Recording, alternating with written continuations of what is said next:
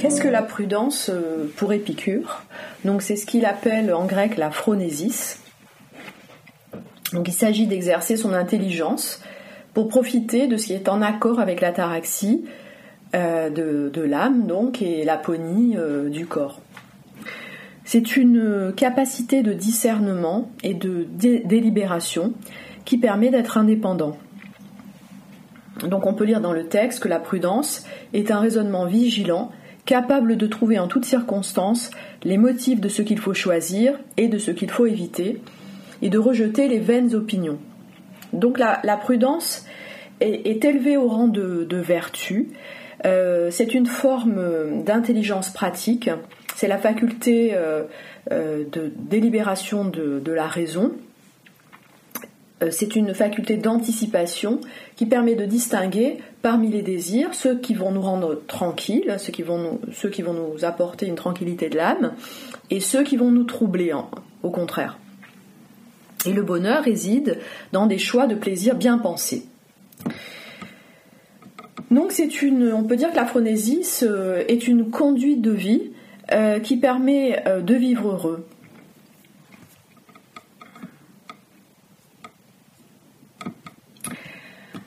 Donc par ailleurs, Épicure donne une définition du sage euh, la conduite euh, du sage résume à elle seule les principes du quadruple remède. Et la, lettre se, conclut euh, sur un rappel des quatre remèdes qui synthétisent l'éthique épicurienne. C'est-à-dire que le sage ne craint pas la mort, qui n'existe ni pour les vivants ni pour les morts.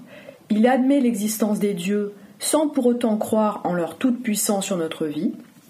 Il pense que le bonheur peut être atteint si on ne le recherche pas dans des plaisirs vains et sans rapport avec l'ataraxie. C'est ce qu'on peut appeler l'hédonisme.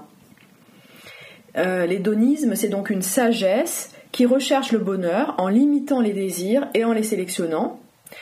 Euh, cela à l'aide du, jugement qui va permettre de sélectionner les désirs en se demandant s'ils vont aboutir à la tranquillité de l'âme et à l'absence de douleur euh, du corps.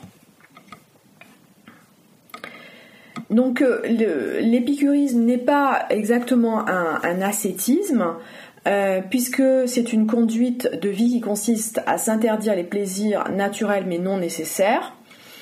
Euh, l'ascétisme hein, est donc une conduite qui, qui consiste à s'interdire les plaisirs naturels mais non nécessaires, alors que pour Épicure, si l'occasion se présente, celui qui se sera habitué à une nourriture simple saura profiter euh, d'un mets raffiné, par exemple, euh, bien plus que celui qui en mange tous les jours. Donc de ce point de vue, on peut dire que l'épicurisme n'est pas euh, exactement un ascétisme. Le sage, euh, par ailleurs, peut supporter la douleur avec courage et dignité, car il sait que les douleurs physiques sont limitées dans le temps, ou bien elles sont intenses mais brèves, ou bien elles sont de longue durée mais supportables. Donc le sage est libre et heureux, euh, il est maître de sa vie parce qu'il n'a pas fait dépendre son bonheur de la fortune. Donc Épicure distingue trois types d'événements ceux qui relèvent de la nécessité, c'est-à-dire ceux qui ne, la nécessité étant ce qui ne peut pas ne pas être, euh, les événements qui, relèvent de la chance, de la fortune, hein, c'est-à-dire de la chance, et enfin ceux qui relèvent de notre propre pouvoir. Donc je répète qu'il y a trois types d'événements, ceux qui relèvent de la nécessité, ceux qui relèvent de la fortune, c'est-à-dire de la chance, et ceux qui relèvent de notre propre pouvoir. Donc ces derniers seuls peuvent être euh, loués ou blâmés. Et puis le sage se moque du destin qui n'influence pas sur le bonheur, puisque le sage ne fait pas dépendre son bonheur du seul destin, mais euh, de son jugement sur les événements, hein, c'est-à-dire de la phronésis. Donc la chance, la fortune, est une occasion à saisir, et non pas la condition sine qua non du bonheur. Donc il est préférable d'être malchanceux et d'avoir des capacités de jugement, plutôt que d'être chanceux mais incapable de raisonner. L'idéal est d'avoir les deux. Donc le bonheur dépend de nous, c'est-à-dire de la phronésie, du jugement, et non pas de la seule fortune, de la seule chance. Même si le hasard et l'infortune sont présents dans la vie de l'homme, euh, l'homme doit conserver mesure et sérénité. Alors on en arrive maintenant à la conclusion de la lettre. Épicure invite son disciple Ménécée la personne à qui s'adresse cette lettre à méditer ses conseils et à les appliquer. Il, lui propose de les méditer pour lui-même, mais aussi avec ses semblables, c'est-à-dire avec des amis. Euh, on sait que euh, l'amitié est une valeur très importante euh, pour les épicuriens.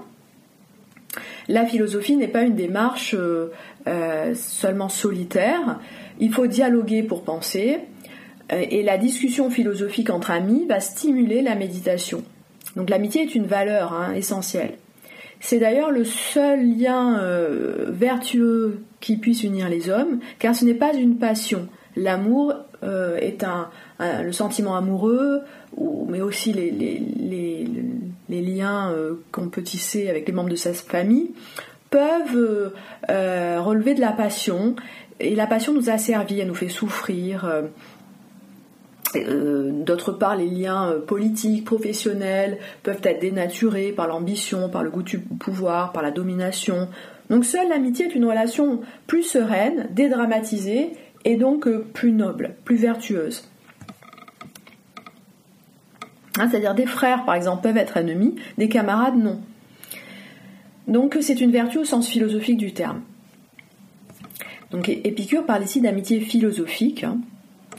Euh, et euh, lorsque Épicure va fonder sa propre école, euh, eh bien, cette école considère l'amitié comme extrêmement importante, hein, puisque ce sont les liens qui peuvent être tissés entre les membres, entre les élèves et leurs maîtres. dans la théorie épicurienne, l'amitié c'est une, bah, c'est, une façon d'être avec les autres. Hein. Euh, enfin, euh, l'homme qui applique les préceptes d'Épicure et les va devenir comme un dieu parmi les hommes, nous dit Épicure. Hein. Donc la, la, promesse finale n'est pas aussi ambitieuse qu'elle paraît,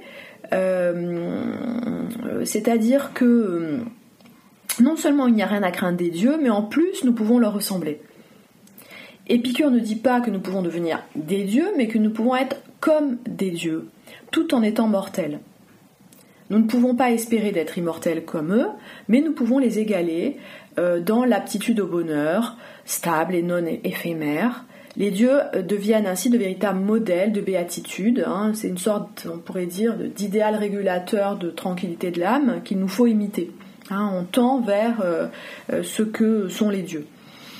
Celui qui vit au milieu des biens impérissables, c'est-à-dire euh, celui qui sait distinguer parmi les plaisirs ceux qui sont de véritables valeurs, par exemple l'amitié, les souvenirs, la philosophie, et ceux qui sont des biens périssables et matériels, hein, c'est-à-dire donc, je répète, celui qui vit, comme dit Épicure, au milieu des biens périssables, c'est celui qui sait distinguer parmi les plaisirs ceux qui sont de véritables valeurs, l'amitié, les souvenirs, la philosophie, et ceux qui sont des biens périssables, matériels. Et eh bien, celui qui sera capable de faire sa distinction sera plus proche de la divinité finalement que de l'humanité. Et l'homme qui cultive ces valeurs impérissables vivra comme un Dieu, en paix avec lui-même et en harmonie avec les autres.